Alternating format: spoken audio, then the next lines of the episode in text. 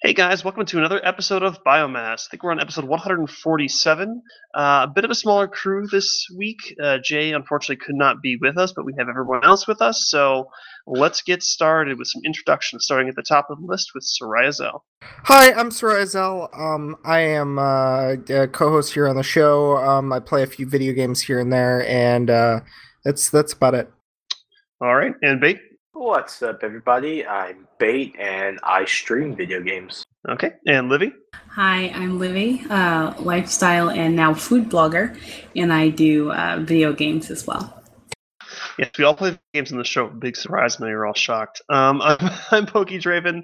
I help uh, host the show here, write for the blog occasionally, and uh, I also play video games. Uh, but before we get into gaming, uh, let me get my, my bottle of uh, my bottle of Jack out here and, and you know start feeling some pain. And we'll, we're gonna have um, Bait and Zell uh, give their thoughts on Logan. We kind of talked about it um, before the show here and decided to do our spoiler version next week. So you have another week to go see the show without having to worry about spoilers. But they're going to kind of give uh, what Livy, uh, myself, and Jay gave last week kind of a spoiler-free review of their thoughts on the film. So, uh, Bait and Zell, let's take it away. Yeah, um, I, I this movie was great. It was really fantastic. Um, you know, it, it earned its R rating, but it wasn't uh, it wasn't the sort of movie that I've seen that are R that I don't want to see. Um, it, it really just it it met what it needed to as a story, and that was that.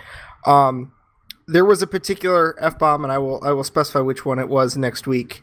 Um, that was definitely the one that they would have used if they had to only use one. If they were PG thirteen, it was just it was just so perfect. Um, I cracked up. I died laughing. Um, but uh, yeah, it was it was just great. Patrick Stewart did a wonderful job. Um, that's that's what I got.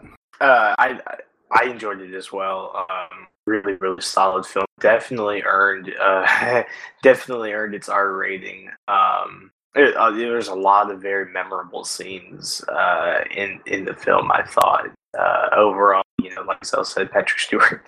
Patrick Stewart for me was the best part of the film, um, and then you know it, it was good. It was good. I enjoyed it.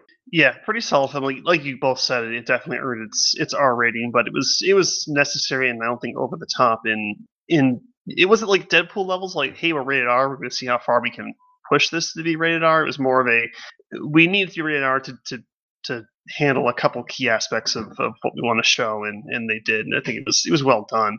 Uh, but yeah, I think this film is actually kind of being considered as a contender for for you know uh, best film award. It's just you know the whole, but it's a superhero film, which is kind of uh, it's going to be interesting. I think to see how how it does in, in upcoming awards, just because it you don't typically see superhero films starting to win awards like that, but at the same time, it's as I'm sure you both agree, not your typical superhero film. So I, am looking forward to see how it does uh, in, in future stuff. When are those award shows? Are they? They're at the end of the year, aren't they? Ooh, good question. I'm not prepared to answer because that. if they, it's not going to win. I tell you that much. They it should probably. award shows are usually it- like January and February, No, respectively. yeah, no, it, Um, it won't win that. Of the It'll next, you know, of the following year. Yeah, nope, it'll be forgotten then. Which is yeah, a shame. 'cause the, the Oscars were the March 4th, and then Should be the um. it's all freaking music awards after that. Yeah, yeah. Okay, then no. It, people are gonna forget about it. I think.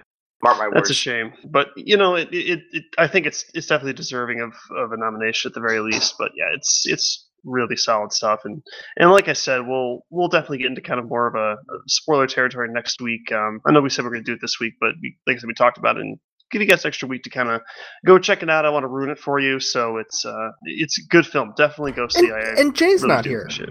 And Jay's know. not here. That's, that's a good point. We I, I didn't realize that Jay wasn't going to be here until just before the show started. So um, yeah, so it's it's good stuff. And, and if he's back next week, that'll be great. But uh, we'll we'll kind of again discuss it more in depth and, and go over our more specific thoughts uh, next week when we we have everyone back. My Uh, but- viewing had the Deadpool trailer. I was upset. Really? No, it did Not Not that. Wow. Not not before Not- the film. not before the film and not after. Well, they wouldn't have done it after, but it should have been before. That's, I that's very did strange. Not, I did not get one before. What I got what a- theater did you go uh, to? What theater? I went to. Oh shit! What is it? It's a Regal, I think. Mm, okay. well, screw Regal. Regal sucks. Yeah, I had gift cards, man. Mine was basically free. I have a gift So- card. I have a gift card to Regal for like thirty cents or something. No, twenty eight cents. Twenty eight cents. I have a gift card over here that's twenty eight cents to Regal Cinemas. Um, to go use it. Buy part of like a buy part of like an icy, a sixteenth of an icy. well, that's the thing is like you know the, I went to this thing. Um, I went to the showing uh, for. Uh, this was actually how I saw Rogue One. Was I went with my insurance company. They, it was kind of a, a free showing, and not only is it a free showing, but they give you a five dollar gift card to spend in the concession stand, which sounds awesome until you realize that the only thing you can buy for less than five dollars is water. And, and that's probably pretty close to five bucks. It's pretty close to five bucks for the water. That's how you end up with twenty eight cents left on your gift card. What theater did you go to? Was it a Regal? That's a Regal. As I said, screw Regal, they suck. It's too Well- expensive, man. I used to be able to go and like for like you know ten bucks you get like a popcorn and a drink, and it was like okay, yeah, it's reasonable. Now it's like twenty five bucks to get anything decent. Plus the, the movie tickets, you know, 10 dollars now for a normal showing. God would help you if it's 3D or IMAX. Ten dollars to go see a movie. Pokey, stop being old, man. Come on. I, I know that's that was like so six months ago. Forty-five dollars is the new ten dollars, man. Get with it. and people wonder why I'm so selective when I see films. I'm like, yeah, Yeah, no, I, no I can wait until I get to the cheap seats, you know, for, for Yep. two bucks, you know. Yeah, it's I, they need like like a mid tier, like something that's not quite like release quality, like fit theater, but not like you know your feet stick to the floor because the soda hasn't been cleaned off in six months. Theater, like, like, like you know, like five, five, five, eight bucks, I can handle that. But man, the prices these days, it's, it's nasty. Yep. Do they Uh, price movies based on ratings? Like, if I'm going to see an R movie, am I going to go pay a little bit more for my ticket than if I were going to say to see, say, like a, I don't know, a PG-13 movie or a PG movie? Mm, it's always the same price for me, regardless. Unless it's some you know special deal that Mhm. package they're they're selling. But yeah, so speaking of other films, uh, there is a new Wonder Woman trailer that came out uh, pretty recently here, and and I, I think you guys all took a look at it. So, what are your thoughts on that? And I know you you saw it right before the show, bait. Yeah, I thought the beginning was kind of dumb. Like, I get it's an origin story, but man, it looks like the most dry and predictable origin story ever. I mean, they gave it away in the like fucking was it first maybe thirty seconds of the trailer. The end of the trailer looked pretty cool, but like, uh, I don't know, man. Yeah, I think that you know the first trailer that we saw was kind of the second half of the movie, where it's the you know actiony, shooty bits, which are you know probably the more exciting bit, and then the, the this most recent one is, is definitely more of the going into the origins, where she's a child on the island and she's training, and and how that leads to her getting all the gear and stuff like that. And I, I get the feeling that that's probably not going to be even the majority of the film. It's probably like you know, 30, 35 percent of the film will probably be that, and then they'll get into the actual you know what she's doing over in in uh, London, I guess is the setting um, for probably most of the film. So I, I I'm not too concerned about it being too dry. I mean, it, it comes with the territory that the beginning of these origin films is always kind of a bit uh, slow, so to speak. What do you think, uh, Zell? It's it's the next ca- it's it's gonna be the next Captain America movie, basically. The the the old period piece. You know, we have to catch this person up into the modern era sometime in the next film when we group him in with everybody else. Da da da da da da da whatever. Um, it it just feels so very Captain America to me, except for the fact that I know Marvel did it better. It's it really does kind of fall on the same lines. It's you know going into wartime, and it's this person who's basically superhuman fighting Nazis, and yeah, the the, the feel of it, even like the uh, aesthetic was was very similar. I think kind of the dingy, dark grays. I mean, that's obviously for for storytelling because London at that time was filthy, but uh, it has that same feel to it, and, and we'll we'll see how they how they do. I mean, it looks it looks good. I mean, in terms of you know cin- cinematography, it looks pretty solid, but it's a matter of how how well they spin the origin story and, and keep it interesting, engaging, and, and like you said, they're going to there's going to be pretty obvious comparisons to Captain America because again, it's kind of the same overarching plot in terms of you know mythical character, uh, almost like story coming to the, the you know the future time and, and getting caught up and everything like that. So we'll we'll have to see, but uh, trailer does look good. You guys should go check it out if you haven't seen it. Uh, Wonder Woman is releasing on June second this year, so be sure to check that out if you're interested. One more thing about I I did like the color contrast, right? So at the beginning of the trailer, you had all these nice bright greens and blues and, and, and whatnot for the island that she's on. Then you cut to about halfway through, whatever, she's in London, all dark and everything. I, for some reason, that, that color contrast really, really uh, did me a good. I liked it. It, it reminded me a bit of uh, the opening sequence from Sweeney Todd, where he's singing about how basically London is a complete shithole. Um, because she comments when she gets it, she's like, "Wow, it's really hideous here," and, and the guy she's with is like, "Ah, well, it's not for everyone because you know this is industrial revolution it's you know it, it, it is very different from from what she would be used to on the island which is very green and lush so uh, yeah it was that was it, like i said it's good for the overall aesthetic it just also reminded me quite a bit of uh, of captain america. So going into gaming news here and i, I know that that zell and, and bait will squeal in delight so Mass Effect Andromeda is coming out real quick here, um, really, really soon. And there is a, a launch trailer that, that came out a little bit early, um, earlier than I expected. But uh, you guys saw that launch trailer. What were your thoughts on that? Yeah, hype. Yeah, I mean, I'm I'm excited. The only the only thing that really struck me in just a couple moments is that I don't. I feel like they need better animators for their for their character rigging. It's it. There are a couple movements there that felt like I was still playing Mass Effect Two. Yep. God, the landscapes just look so pretty though. Going back through, Oh, I've got it plenty in the does, background right. as I'm as I'm Um, going through, but And if you've actually paid attention, the trailers have actually kind of um, almost kind of spoiled a little bit of story as they go because they there was a there was a video that came out um, I want to say a week or two ago that was like you know previewing like the the five golden worlds that they had planned out you know to to consider for colonization um and then this video of course uh, very early on is like yeah they they're all not going to pan out. We're screwed. Um so they've they've kind of been given a little bit of a story as they go here too. Yeah, I mean, it all looks it looks pretty solid. I mean, it's uh, it's interesting how they've done um, the male and female version of the character, opposed to like the original trilogy where you would pick a male or a female character and you know they just kind of replace the the pronouns you know he she uh, throughout the the game. But in this one, it seems that it's actually um, a pair of siblings, right? It's a it's a it's a boy and a girl that are siblings, and then you uh, presumably when you pick a male or a female character, you play as you know one or the other.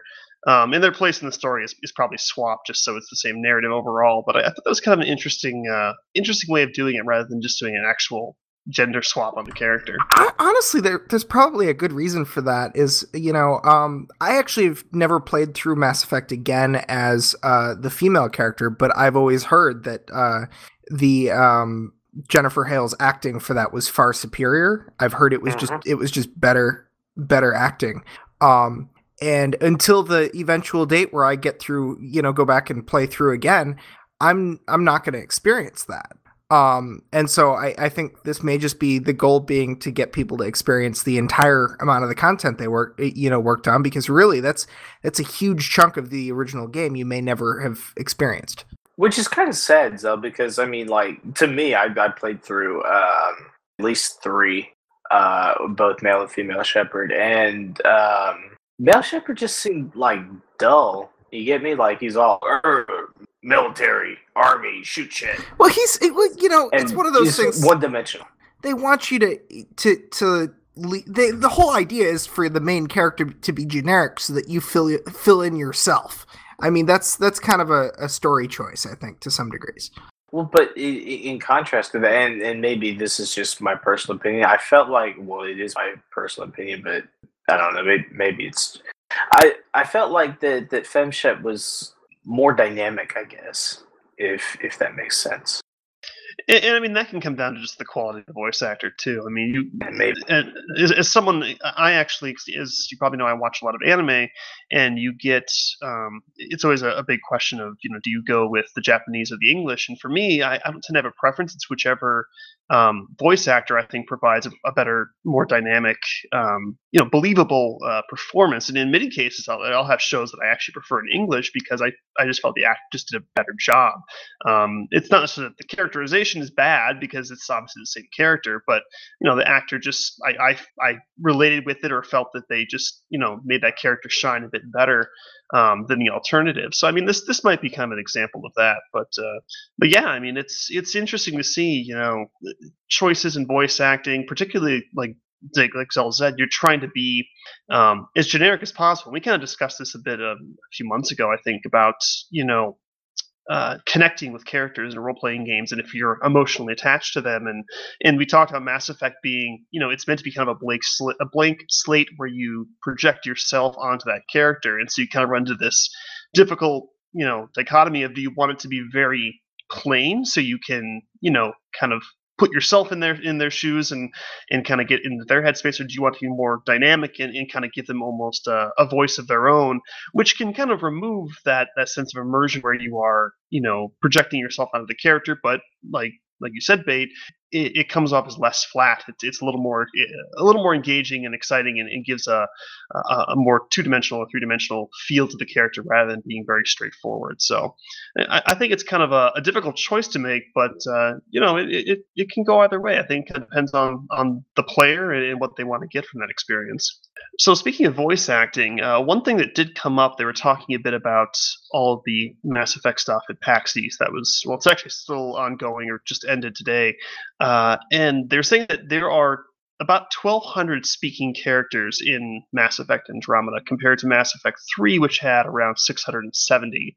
Uh, so that kind of gives you a, a, scope of, of what to kind of expect in terms of world building and the kinds of you know, people you interact with. Uh, the interviewer did ask, uh, does that include like shopkeepers? You know, is it just the random NPCs that you know have like one line of dialogue and, and that's it? And he said, no, it, it's like one step above that. So when you look at that that 1200 uh, speaking character number, it, it's kind of like shopkeepers are not included, but everyone above that would be part of that. So you know, random shit crewmates, you know, talking in the hallways, stuff like that. But uh, still, that's that's pretty impressive for for a, in terms of you know how many characters you have in a game uh, that you can walk by, and it, it does kind of give a sense that the world is alive rather than you know six NPCs scattered around town that will actually say something, and the rest are text based. Um, I, I think it does kind of show what kind of depth they want to give to this world, which is pretty impressive. It is really impressive, and I would think that uh, you know a majority of, of these 1200 characters will will give you some sort of quest and for some reason that got me think is that too much right is there a point where you just have too much content especially in in what i'm going to call an open world rpg does, do, does do, you want to, do you want to answer that question? You're oh, okay, okay, okay. As far as questing goes, right? As far as story, not useless bullshit like, oh my god, we have 18 quintillion planets that have no quests. That's it's stupid. But like actual meaningful quests. Is that is that going to change your answer? Or you just? I wish there was. I wish there was more content in Mass Effect, not less. And I, I mean, there's definitely a bar where I think you can cross. Um, I honestly, I, you know, I've been playing Breath of the Wild lately, and I think it might have too much content. Um, it might be too big. Um, I kind of like the somewhat directed gameplay of, of Mass Effect, but I, I mean, I want more Mass Effect than I have. So, you know, it's it's a hard line to, to find. I, I think the important word you use, Bait, is, is meaningful content. Because, I mean, you can talk about Fallout 4 and hey general there's another settlement I need you to help. Hmm. You can have infinite content, but after a while you're basically repeating the same basic formula of what that quest is, and it might have a different skin on it, maybe maybe in a different location, but the, the gameplay itself doesn't vary that much.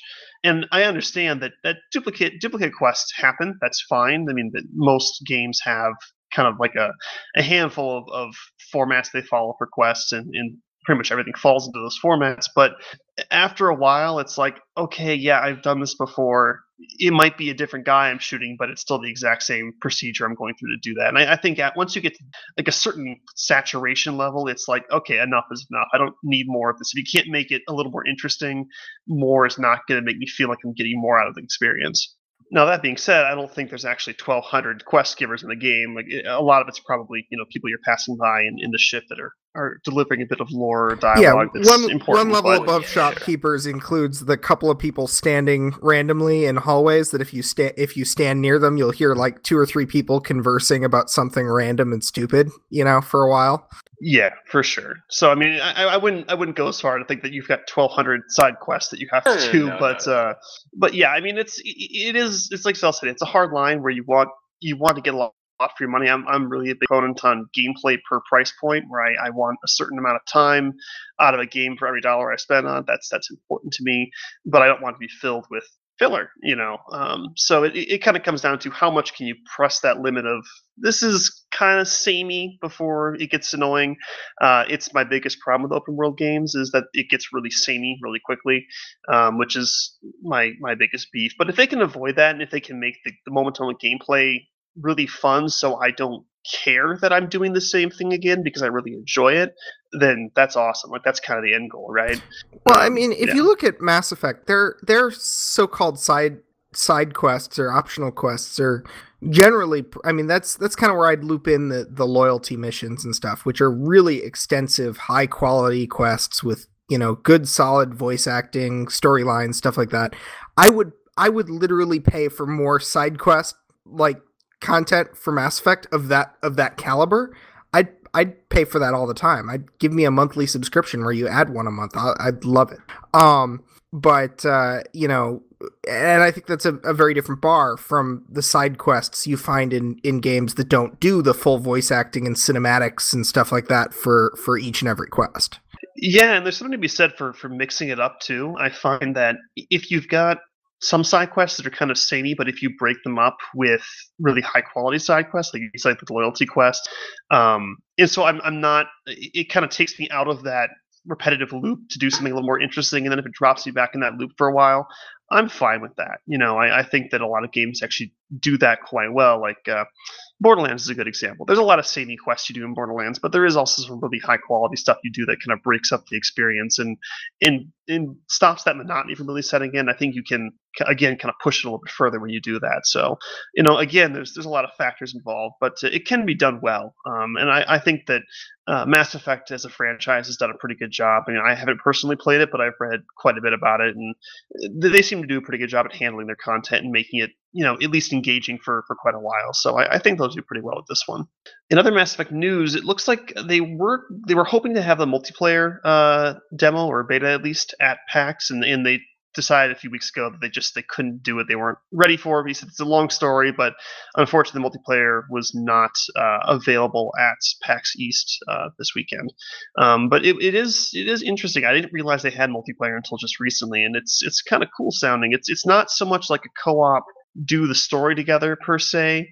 Um, but it is kind of a, a, smaller, more enclosed horde mode, as they said. It's a bit like Gears of War horde mode. Um, so you know that, that, that can be pretty fun. It's uh, you know it's probably not like an experience you're going to pick up and play for a really long period of time, but it uh, it does sound pretty interesting.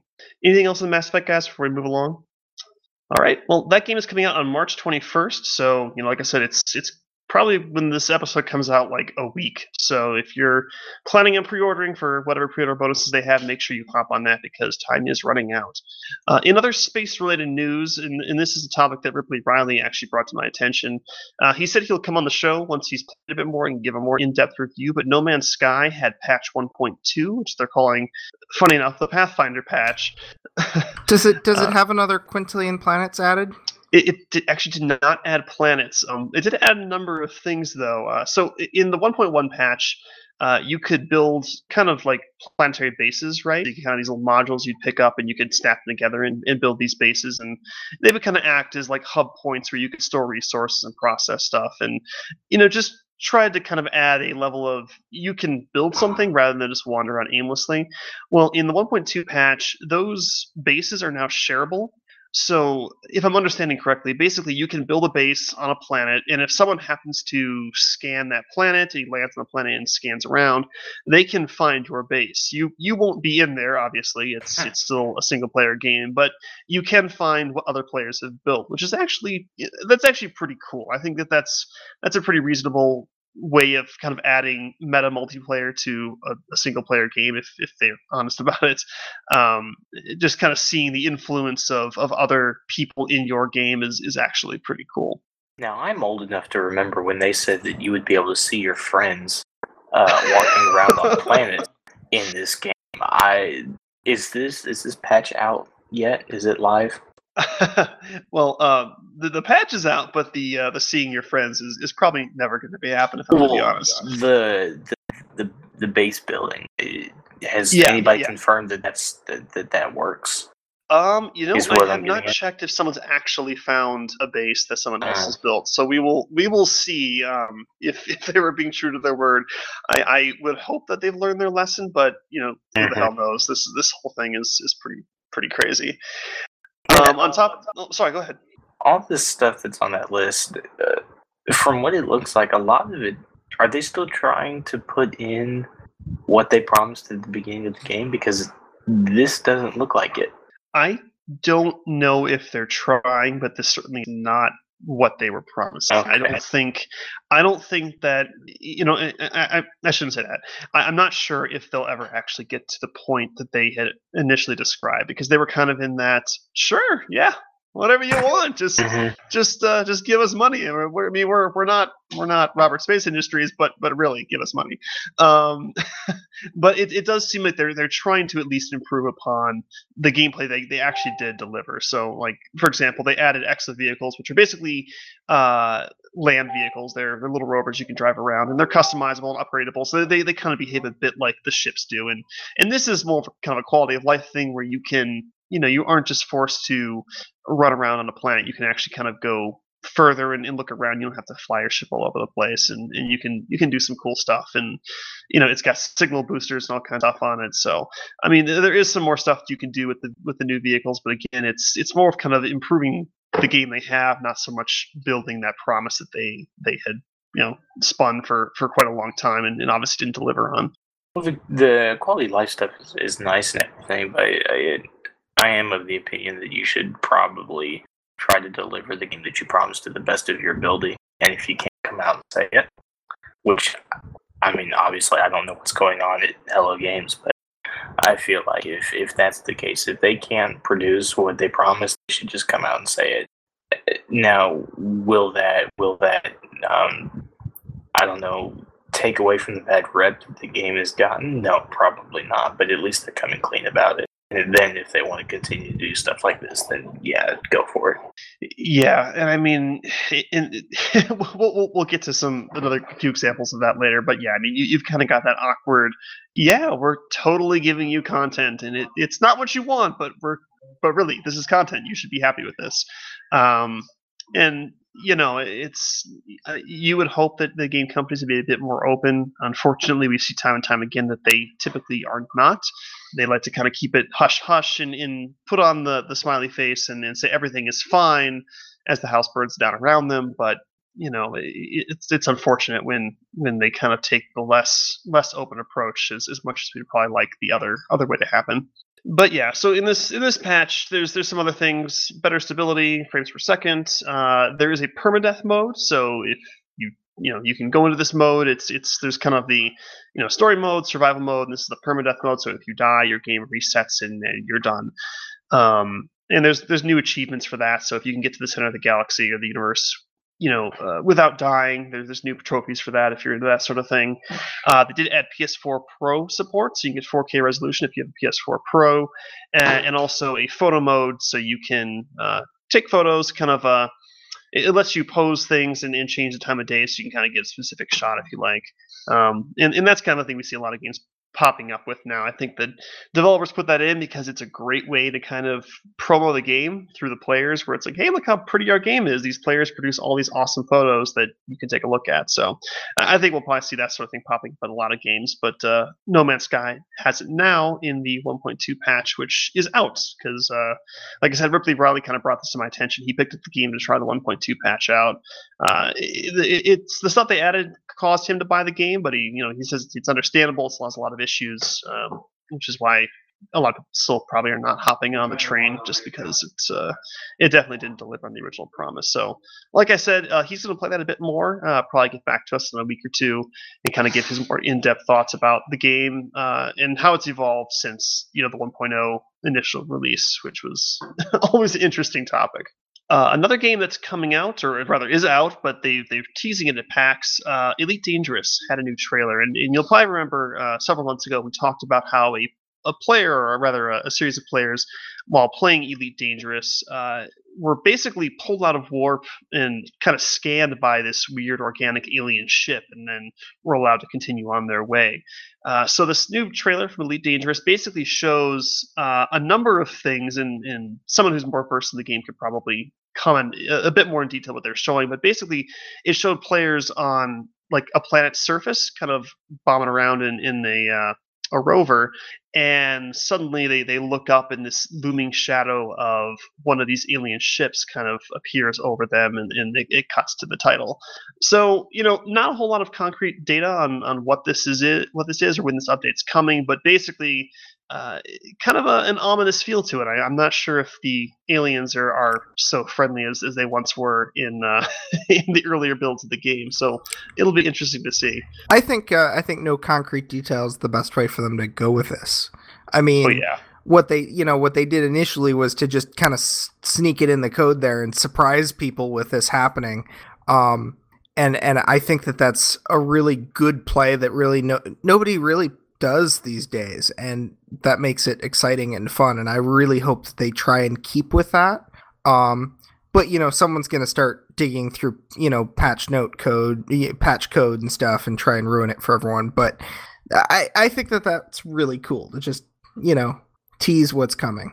Yeah i actually agree with that quite a bit um, and it's it's something that you don't you, you really don't see very often where developers will put things in games and then not talk about it. Um, they love to divulge every single detail of how everything works, and and while I do love transparency, I think there is also some fun to be had in in putting things into the game that players kind of have to figure out on their own and discover. I mean, they kind of um, CCP kind of did this with Eve with their whole um uh what are they called um you know whatever a year ago the the drifters drifters yes those but I you know I, I think the the big difference is to some degree the actual you know game environment where you're you're in a cockpit and and you have this big spaceship just appear. Um, I, I think it has more more of a cinematic uh, feel when they they pull that off. But I, I, I thought it was worth mentioning that uh, CCP really did do something kind of like this. Yeah, they had that. Uh, what's it called? Caroline Star. I, I forget what the, I think that was yeah. what it was called. But yeah. it was it was just kind of this light off in the distance, and it was in Job space, I believe, and and no one really knew what the hell was going on with it. It was just there and and doing stuff. And I, I think that that really is kind of the ultimate level of immersion because like in Elite Dangerous, you're you're flying around and suddenly you're like abducted. Like what your character's going, what the fuck? You're going, what the fuck? Like what is this? I have no idea what's going on. This is completely unheard of. It, it's outside of the realm of everything we've seen so far. I think that that really is kind of the, the pinnacle of immersion when you can kind of make your, your your players feel as if their character actually would genuinely confused and they, they, they don't really see it as a feature in a game. It's more of that kind of inquisitive like oh okay let's let's see what this is all about. So and, and I, I, I do wish that you would see more of that um, from developers because it, it is interesting and, and so few do it now.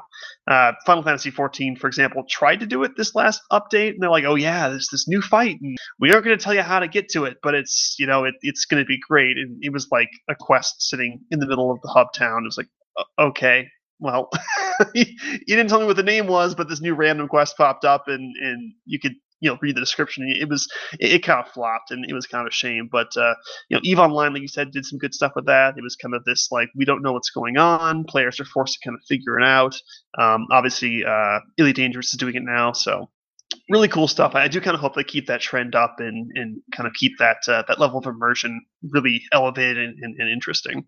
Uh, so speaking of Final Fantasy, uh, Final Fantasy 15 is getting its first uh, paid DLC that's coming out um, pretty soon. Here, this is the episode Gladiolus. Uh, it's it gets kind of one of the, the, the first part of a kind of a four part series, or rather three part series of uh, kind of the exploits of your uh, party members when they kind of disappear from the main story and, and they do something you don't know what it is and they come back. uh, and so this is the first one featuring uh, Gladiolus. It's uh, kind of a different style of combat.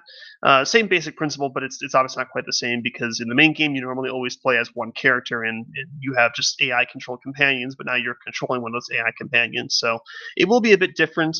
Uh, I will not spoil the trailer for you. It's it's pretty cool looking. I, I suggest you go check it out. Look at a link in the description for the video. But uh, that is coming out uh, March 28th, so uh, about two weeks from now. So I'm looking forward to that one, and that is included in the season pass if you do own that for Final Fantasy 15.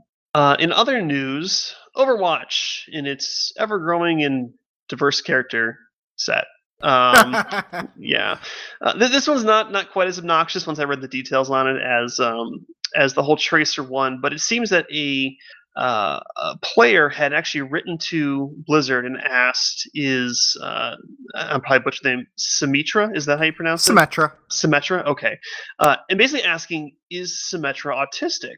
Um, and the player did receive a letter back from the game designer and said, "Yes, you are correct. That Symmetra is an autistic character, and you know, good on you for for noticing that. And we just really wanted to show." uh, that you know even autistic people can be really awesome and, and cool. So that's that's canon, I guess. Um, it, it, I, I I'm not as annoyed with this one because it's not this big hubbubaloo that they had with with uh, uh, Tracer, where they're like, yeah, webcomic, yeah, she's lesbian, isn't that fantastic, guys? Um, this this came kind of from an interaction with a player. Um, I, I still think that Blizzard tries a little too hard to, to tout how diverse their cast is. I think it's it's great that they do it, but I also think the way they're doing it is sometimes self defeating. Um, but yeah, what are your guys' thoughts on this? I don't play Overwatch, but I know you do, so. Um. Well, I'm I'm also technically on the autism spectrum, which should surprise nobody who knows me. Um, you know, the thing that just struck me is we we were I'll admit we were making we were joking about what the next um you know what the next disabled character or, or you know character with uh you know some other other personality trait that you know to to make people identify with, the, with them. Um uh, there's got to be it like a, a wheelchair bound character at some point just just to check off the box. Um uh, but uh, no, it wasn't. It didn't feel like it was um, like something added later. It it does like I haven't specifically gone through Symmetra's voice lines or something to see like, hey, does this fit? Um, but it doesn't. It doesn't strike me as as surprising. Um, you know, one of one of the lines that I know Symmetra does have is is "Welcome to my reality," um, and that actually describes autism so well. Um, but uh, yeah, so it, it is what it is. I mean, Blizzard has been very, very clear that they intend to um, be as inclusive and representing as many people as possible in their characters, and this is just a continuation of that. Um, if you were bothered by it before, you're probably still bothered by it. If you weren't bothered by it before, it won't really matter now either. Yeah, and, and I, you know, uh, I'm sorry. Go ahead, Libby. I was going to say, and, and some people may, I'm not going to say may not have noticed. They may have said, "Hmm, that's different." And I'm only saying that because I watch a crap load of a show called Bubble Guppies. It's involuntary. I have a kid, but I noticed one of the characters um, has autism. And it's only something I picked up after watching the entire first series about three times. But it's almost like, you know, that, that slow integration of there are different types of challenges that people face you know and it's just it's bringing a new reality to now video game. I didn't hear about this one until today um, but even shows and um, you know radio stations and all that. So i i support it. I think it's great. And I have to give Blizzard credit because this could be done very poorly um, in terms of like actual in-game representation. Because a lot of times when you'll have characters or, or, shows or games or whatever, and they might be different for whatever reason from what people might consider the norm. All too often, they'll kind of boil that character down to be like the absolute most stereotypical representation of that person, um, which is honestly kind of offensive. Um, and, and you don't see that in Overwatch. You don't see Tracer making constant remarks about like, "Oh, that girl's really hot" or something stupid like that. Um, it, it's just the way they are. They behave as anyone else would, um, and, and, you might see hints of, of whatever particular difference they may have, but it's not the entirety of their character. And I have to say that that Blizzard does very tastefully um, introduce kind of those differences into the game without making it way overblown or, or, really offensive in terms of how they make that character defined only by that difference. I think they do a good job at that. I suspect that's a big reason why um, none of these things were revealed along with the characters initially. Um, they didn't, you know, introduce Tracer as a lesbian character. They didn't introduce Symmetra as an autistic character. They introduced Tracer and Symmetra, and then at a later date said, "Oh, by the way, this character also is." Yeah, and I think that helps people swallow it if they're not okay with that they can they can kind of deal with it a little bit easier because they see that person as you know they, they're behaving as anyone else would and then they, they obviously the, the this difference comes out and they go oh i see. Uh, a good example would be obviously dumbledore from the harry potter series where we got through all seven books and a lot of the movies and then uh, j.k rowling came out and said oh yeah by the way dumbledore is gay. Um, and none of you realized it because you know he's that's the way she always envisioned him and he acted as you would expect nothing seemed odd and i think that that coming out after the fact it kind of helps you know just go like oh well, okay you know it, it's it's easier for people who might otherwise be um, not as uh, receptive to that sort Oh, of thing. Oh, there were people who burned their Harry Potter books after that Uh, came out. no, you yeah. trust me. oh I'm, Oh, I'm sure yeah, sure, people sure. were upset. And why did that thing the kids back? Blah blah blah blah. It's a book about witchcraft and you're upset about the gay guy? Come on. Okay but yeah i mean that's that's you know i just I, I had to give blizzard credit for that because i think they do do it very tastefully. I think that the way they sometimes reveal them is a little over the top but uh, you know if it gets the intended results then you know I, I can't really complain. I just i just don't want to be counter counterproductive in, the way that they do deliver this this news but this is a pretty cool one. I, I like that it came from uh, a player interaction. He actually got a letter back confirming all of this. That was pretty neat Yeah, as long as they don't have political views in the next patch, I'm okay. that's that is one thing that I I detest in gaming. I play games to get away from my reality and having to listen to political shit inside games or even in in game discussion. Uh, it's like instantly I'm like, no, no, just shut up. I don't want to hear it. You know, even if you agree with me, I don't want to even get into the discussion because it it ruins all that makes it good. So hopefully they'll stay away from that. But uh, yeah. So speaking of game developers, uh, we- we've spoken on this a couple times, and there was that lawsuit between uh, ZeniMax and Oculus um, over kind of a violation of NDA, and that Oculus stole uh, proprietary tool from ZeniMax and pr- to produce the Oculus Rift, and that was uh, settled in a, a $500 million uh, lawsuit, which is obviously undergoing uh, appeals and, and all that fun stuff. Uh, but interestingly enough, so John Carmack, and if you're familiar with the Doom series at all, you'll you'll definitely know this name. So John Carmack was the co-founder of id Software back in the day, and uh, id Software produced Doom and was uh, later purchased by ZeniMax. So uh, there was some dispute um, between Carmack and ZeniMax after the purchase regarding the Oculus, and Carmack decided to leave the company and join with Oculus. And this this was kind of tied in with what eventually spurred all this controversy. So, uh, at, a- as it is now, ZeniMax owns id Software, and John Carmack is working for Oculus as their CTO, their Chief Techn- Technology Officer. Um, and so, after all of this happened with the lawsuit, Carmack is now actually countersuing ZeniMax for $22.5 million, basically saying that uh, they failed to make their final payment when they purchased id Software from him back in 2009 saying that they, they never paid me for this for this final payment. They owe me twenty two point five million dollars, um, and I want it now since you know they're, they're, if they're going to be you know assholes about this, then then you know I I want to be paid. So that's currently ongoing. Um, again, it's, it's kind of pretty recent. No no details on on how that's actually playing out, but the official court documents have been filed, and you know. Uh, John Carmack is now suing ZeniMax for, for that amount of money. So uh, again, this this whole mess is, is kind of spiraling into an interesting firestorm. But uh, uh, well, again, we'll, we'll kind of continue to follow this one. I think it's pretty interesting. I'm a big fan of id Software and, and what they've done. So uh, it's it's interesting to see them kind of uh, caught up in all of this and, and all of the stuff with uh, Oculus Rift. So moving along to kind of what's happening with with two games that often get kind of compared with one another, and, and I've had equally bitter responses to both of them. Uh, the first one is the Division. So uh, Division, they kind of had their recent uh, state of the game where the developers sit down and they kind of do a live letter to the players regarding um, upcoming features and whatnot. And so they they they were kind of rolling out what their their big plan for the expansions for for year two are, and uh, it was interesting to say the least. Um, there are two quote unquote expansions coming out. They will be free to all players. You don't have to purchase these, um, and they're, going to be kind of coming out over the next the next uh, 12 months or so.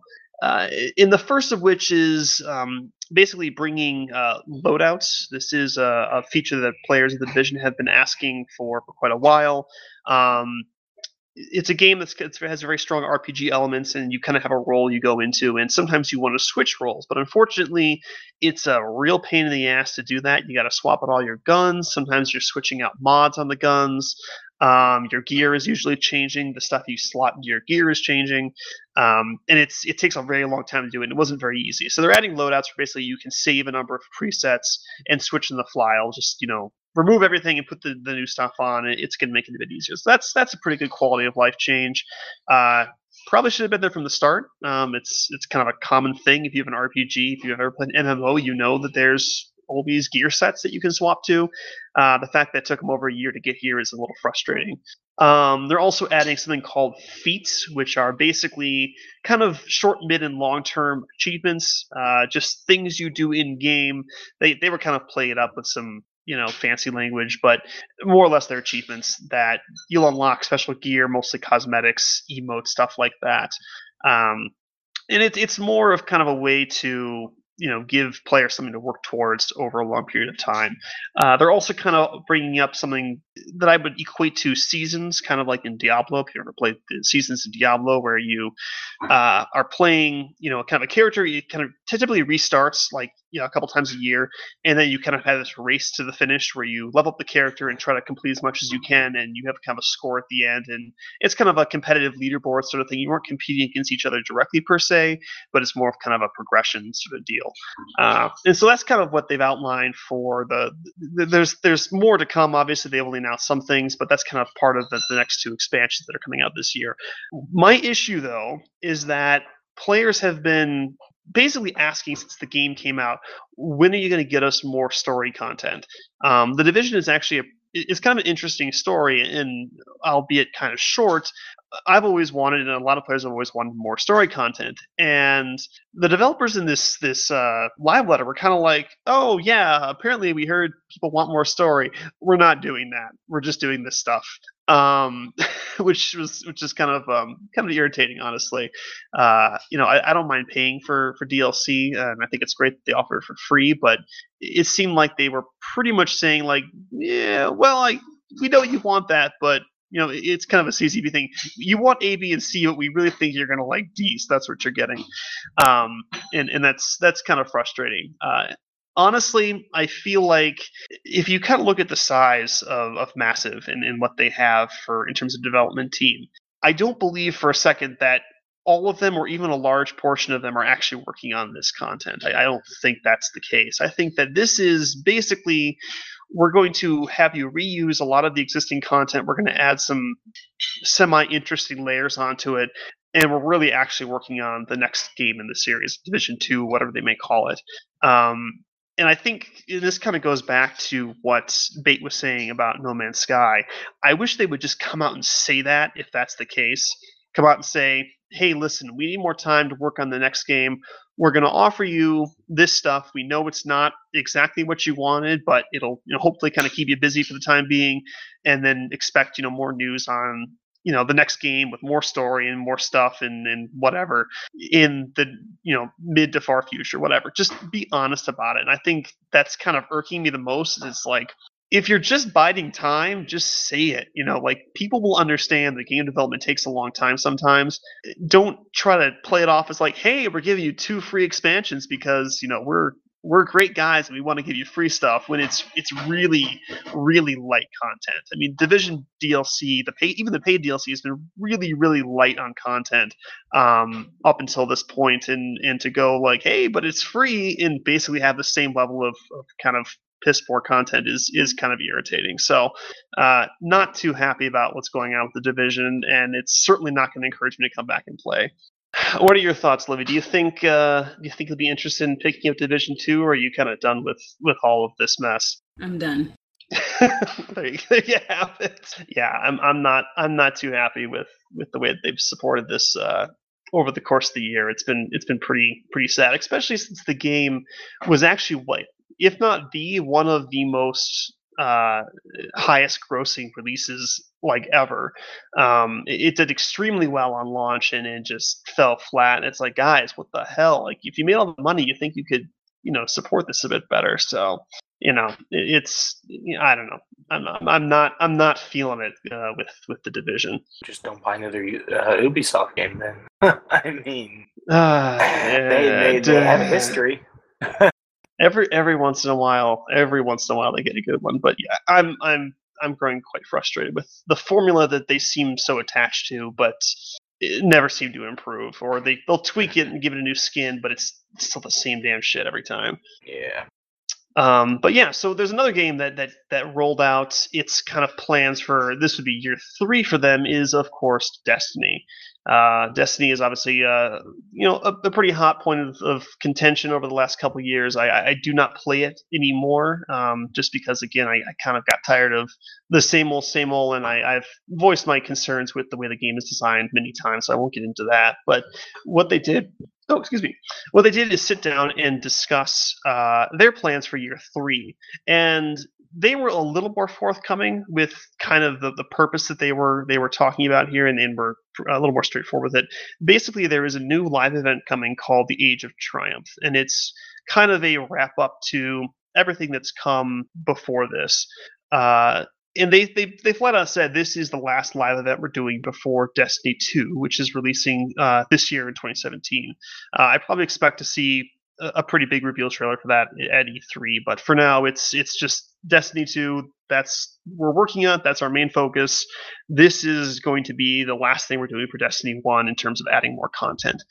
Uh, and so some of the stuff they're doing is they are raising the light level for all of the raids up to the current max light level, or at least near the max light level. So, kind of scaling the difficulty up to make the old content relevant. I don't know why the hell they didn't do this in the first place, but there you have it. So, if you want to go play uh, Vault of Glass, you can now do Vault of Glass at the higher light level, and it'll be actually challenging for. Um, you know, current level gear and stuff like that. You can't just breeze through it. Um, they are going to add ornamental armor to all of the raids. So you ask somebody to work towards. You can clear the raid. You can get some cool looking armor. Um, you know, it's it's probably the same level as what you have now. Um, they are not raising the light level at all, so max level cap is where it's going to be. That's not going up. So this stuff that you're getting is purely for cosmetics. Um, and they did mention something about they're kind of adding some modifiers and stuff to the raids. I mean, your typical fanfare for for old content of, you know, it might be a little bit different each week or month or whatever. And so you can go in and it's different tactics you'll have to try to try to you know deal with the modifier that sort of thing. And this is a, a thing we've seen with a lot of destiny content with like the weekly raids and the nightfall. Um, you kind of get a randomized modifier on top of it that's going to you know change up how you play. Your loadout might change a bit. The way you you deal with things might change a bit. Um, again really light on content but at least they're being a little more forthcoming by saying like yeah it is what it is because we're busy working on something else. So props to them for that. Uh, this is actually launching on March 28th. For those of you who are still playing Destiny or want to give it a shot, uh, there is a new record book you can work on, which I imagine is a bit like the year one thing, where you have to complete a series of tasks to kind of unlock an end of end of the year um, reward. They say that even if you have caught up entirely on all of the stuff um, up until this point, you've completed everything, you're only going to be halfway done through that record book. So, again, lots of stuff you can work towards. Uh, not really sure what the end reward is going to be, but if, again, if you're still playing, enjoy the content, this will have something you can kind of work on to kind of give yourself a sense of progress. Uh, they did confirm that Destiny 1 will stay online for the foreseeable future, so it's not like it's going to shut down once Destiny 2 launches or anytime soon after. So if you are playing on, you know, PS3 still for some reason, you don't have to worry about it going offline. Um, when Destiny 2 comes out. So that's good to know. Uh, they did confirm, however, that you can transfer your character's appearance to Destiny 2 from Destiny 1. However, all of your experience and your gear will not transfer. So uh, this is something I'm kind of glad about because I kind of stopped playing after the Taken King. I didn't keep up with the Rise of Iron and all the other stuff uh, just because I didn't care for the gameplay anymore. I would like to give Destiny 2 a shot, but I didn't want to feel like I would be screwed if I wasn't caught up with all the most recent gear. So, uh, for me personally, a clean reset's actually a really good thing. It's probably going to not be a great thing for a lot of people who have ground out, like, you know, min maxing all of their gear. But, you know, I, I, think this was an issue that needed to be handled, and this is probably the best way to handle it just for the nature of how everything is working, especially if they massively change how the game is structured and whatnot. So, this is probably best in the long run, in my opinion but yeah, that's that's kind of the the scoop for what's going on with Destiny: Age of Triumph. Uh, again, that's March 28th. If you're interested in picking that up, or if you are currently playing, give it a shot. Uh, let us know if it's any good. Again, they, they kind of admitted it's it's light content. It's just kind of same thing, a little bit different, but you know that's what you got because we're working on the next game. Uh, good news is that you do know that Destiny 2 is coming out this year in 2017. I imagine it will probably land on the same or very close to the release date of Destiny 1, so kind of September October area. Uh, so not too far away, you know, six eight months. So we we should be in good shape if you're looking forward to that.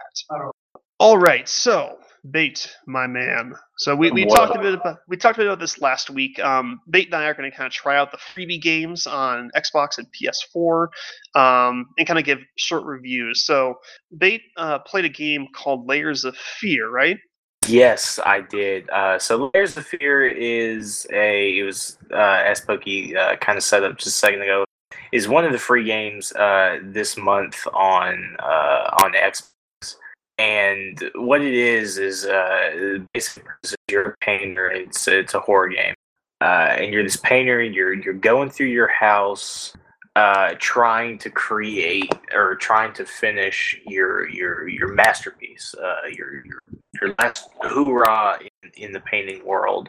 And and you're going through, you're you're tripping balls the entire time, dude. It's crazy and you're you're going around and you're you're collecting things like uh, uh, human skin is one of them, uh, crushed up bone, uh, vials of blood. I think um, it, trying to set the the this kind of creepy tone, and it does. It really does. It's a creepy game, but it wasn't scary, and they tried to make it scary by adding jump scare after jump scare after jump scare after jump scare, and it's like, okay, guys, I, I'm gonna open the fucking door. There's gonna be there's gonna be jump scare there. Whoop oh my god, so scared. And I think after about the fourth fucking door I opened with the fourth fucking jump scare, I got I got tired of the game. It got really annoying, uh, being being so so predictable, right? Now, with with with all that said, it was it was entertaining in the fact there was so much to look at like on the walls. The walls of your uh, of your uh, your your house are just covered in in paintings and there's all kinds of really collectibles to find. Uh, there are these these drawings of i think they're rats that that are littered all throughout the house. And they're they're they're just interesting to look at. Uh, as far as i know there's no there's no quote unquote story like value that they have. But like I said, they're they're fun to look at. It's they're just nice. Um, there's like two controls for the for the game. You walk forward and you open it, and that's really all you need to do throughout the entire. It's more like a like a movie, I guess, like an inter not a movie, but like one of those interactive uh, novels like this, where you you're just there for the for the ride uh, and and to get to the end and. Uh, yeah, that that's that's layers of fear. There were some puzzles, uh, which were which were kind of interesting, I guess. Um, apparently, and I hadn't played the the PT demo to to know this, but I guess there was a scene where there was a section about halfway through through Layers of Fear that was ripped straight from the the PT demo. Have you played that, Pokey? I unfortunately did not get a chance to play PT. It was taken down before I could hop on that that bandwagon, but I have seen videos, and that that should is pretty like. I, I wanted to play that game because I know I'd, uh-huh. I'd be scared shitless. Oh yeah. Um. Yeah. I'll, I'll try to describe the, the scene then, since I don't think anybody else here has just played the PT demo. But I I guess in the in the PT demo there's a or there was a, a section where you ran or, or you walked around in, in in a circle and there was there's a desk uh, on on at least two sides of of the of the square. You made a little square you walk, and then, then there was a phone, and you're on what appears to be a second level or something. And the phone f- like flies up from the from the uh, from the bottom floor, and it's it's supposed to be a jump scare. And it's like, oh fuck the phone! Where'd the phone come from? So scary. And you're just constantly walking around. And I guess I was I was watching an Angry Joe review for the for the game Pokey recommended I watch. It was very entertaining, by the way.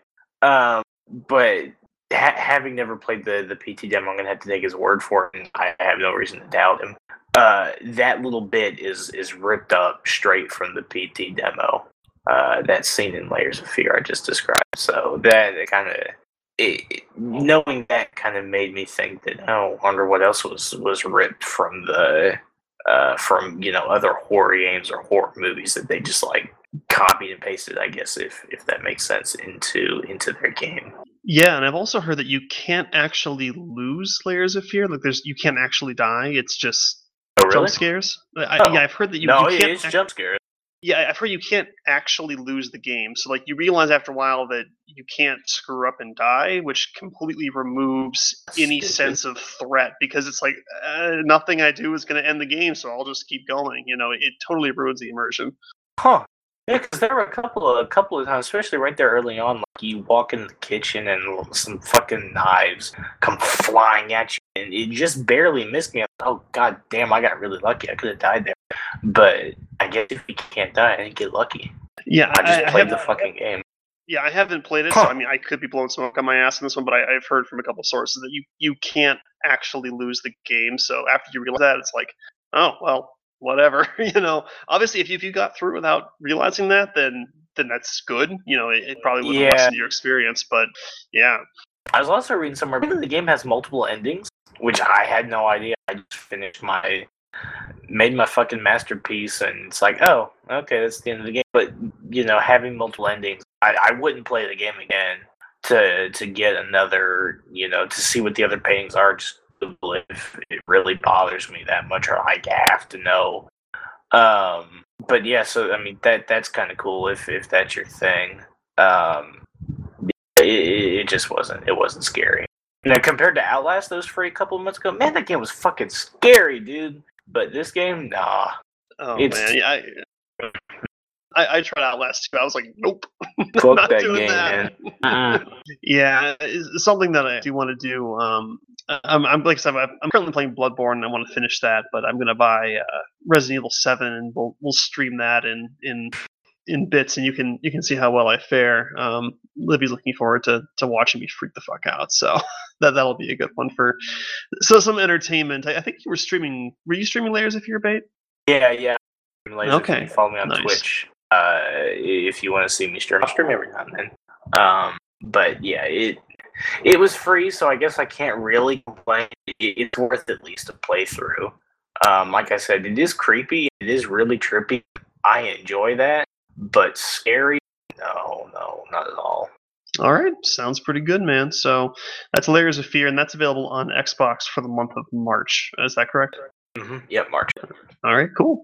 Uh, so yeah, so another thing that I'll, I'll probably do one of these for next week for for, uh, for PlayStation. So I wanted to go over real quick the free games that are available if you're a PlayStation Plus member.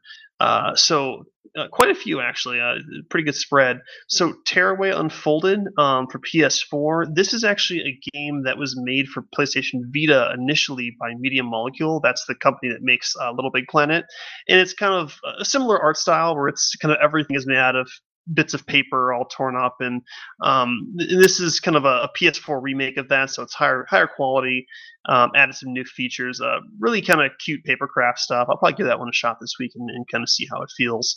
Uh, big fan of little big planet. I think it's a it's a pretty good series and i, I do like media molecules work. Uh, also there is disc jam for ps4 uh, Lumo, which is available for PS4 and PlayStation Vita, Severed for PS Vita, uh, Earth Defense Force 2025 for PS3, and Under Night at Birth for PS3. So I'll probably be covering the PlayStation 4 ones, just because that's probably what. Uh, if if you do have a PlayStation platform, that's probably what you're playing on.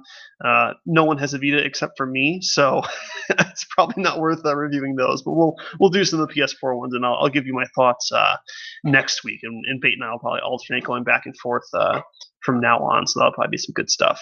Hey, quick question: Those PS3 titles that are on there are those uh, uh, compatible with the with the the PS4? Because I know on Xbox when when they have the 360 games, they always make sure that those 360 games are backwards compatible with the with the Xbox One. Is that the same on the uh, on the PlayStation? Some titles have that. They kind of have this thing where it's like a it's like a dual buy thing where if you buy the game, you get it for both PS3 and PS4. Okay. Um, and they, they usually list that out. I didn't specifically look that up on both of these, but they were listed on the PlayStation blog as PS3 specifically. So since it didn't list PS4, I'm going to guess that they're not supported on PS4. Um, but yeah, that, that does sometimes pop up, but I don't think it's all inclusive for, for every title they release uh, in that way. Okay. Alrighty, well, I think that's all we've got. Is there any other small topics you guys want to touch on real quick before we bring this one in for a close? Did we talk about the Fast and Furious trailer? Ooh, we did not. That's a good point. God, I'm so Do- sick of those movies. Do we have to dude. talk about the Fast well, and Furious uh, trailer? Let, let they do it. Go ahead, man. Stop making those movies. That's all I gotta say. Like, there, in my opinion, there hasn't been a good Fast and Furious movie since Tokyo Drift. Was that maybe the second or the third one? All the rest of them, man. But he's evil now. I know. It's all about the family, man. Shut the Oh, fuck God, up. my- Oh, And the muscles. yeah, my my exactly. eyes rolled out of my head and across the movie theater floor when I saw that one. I was like, oh god. Yeah. Stop, guys. I- I've actually read that they're contractually obligated to keep making those movies as long as Transformers keeps making movies. I was about- It's like they're they're competing to see who can make the most like shittiest action movie. Well, Well, Fast and think Furious they're had a good head start. What's up? Fast and Furious for Transformer cars? Come on. Oh, Oh, oh my God. Don't- I, I would actually watch ideas. that for. I, Even, I would I- watch the first one. I wouldn't keep watching, you know, seven movies later. I had actually heard a rumor that at, at some point there was there was some intention to um merge the Transformers franchise with the uh, GI Joe franchise because they're both you know toys. Pretty cool. this That- sounds that- like a. This sounds like a Netflix knockoff movie version of something. I, I, I, I don't know how legit this was, but I did hear that that was allegedly a thing at one point um, that was considered was was combining those two franchises. I would. I would not doubt it. And it wouldn't it wouldn't not fit for either franchise. Both of them are ridiculous enough to make it work. It's just it, well, work is a relative term, I suppose. Well, I mean, You're it might as like, well. I Live mean- action, right? Oh, I'm sure. Of course, I mean, Okay. yeah. The, the- Okay, okay. You've you've seen the GI Joe movies, right? There's two of them.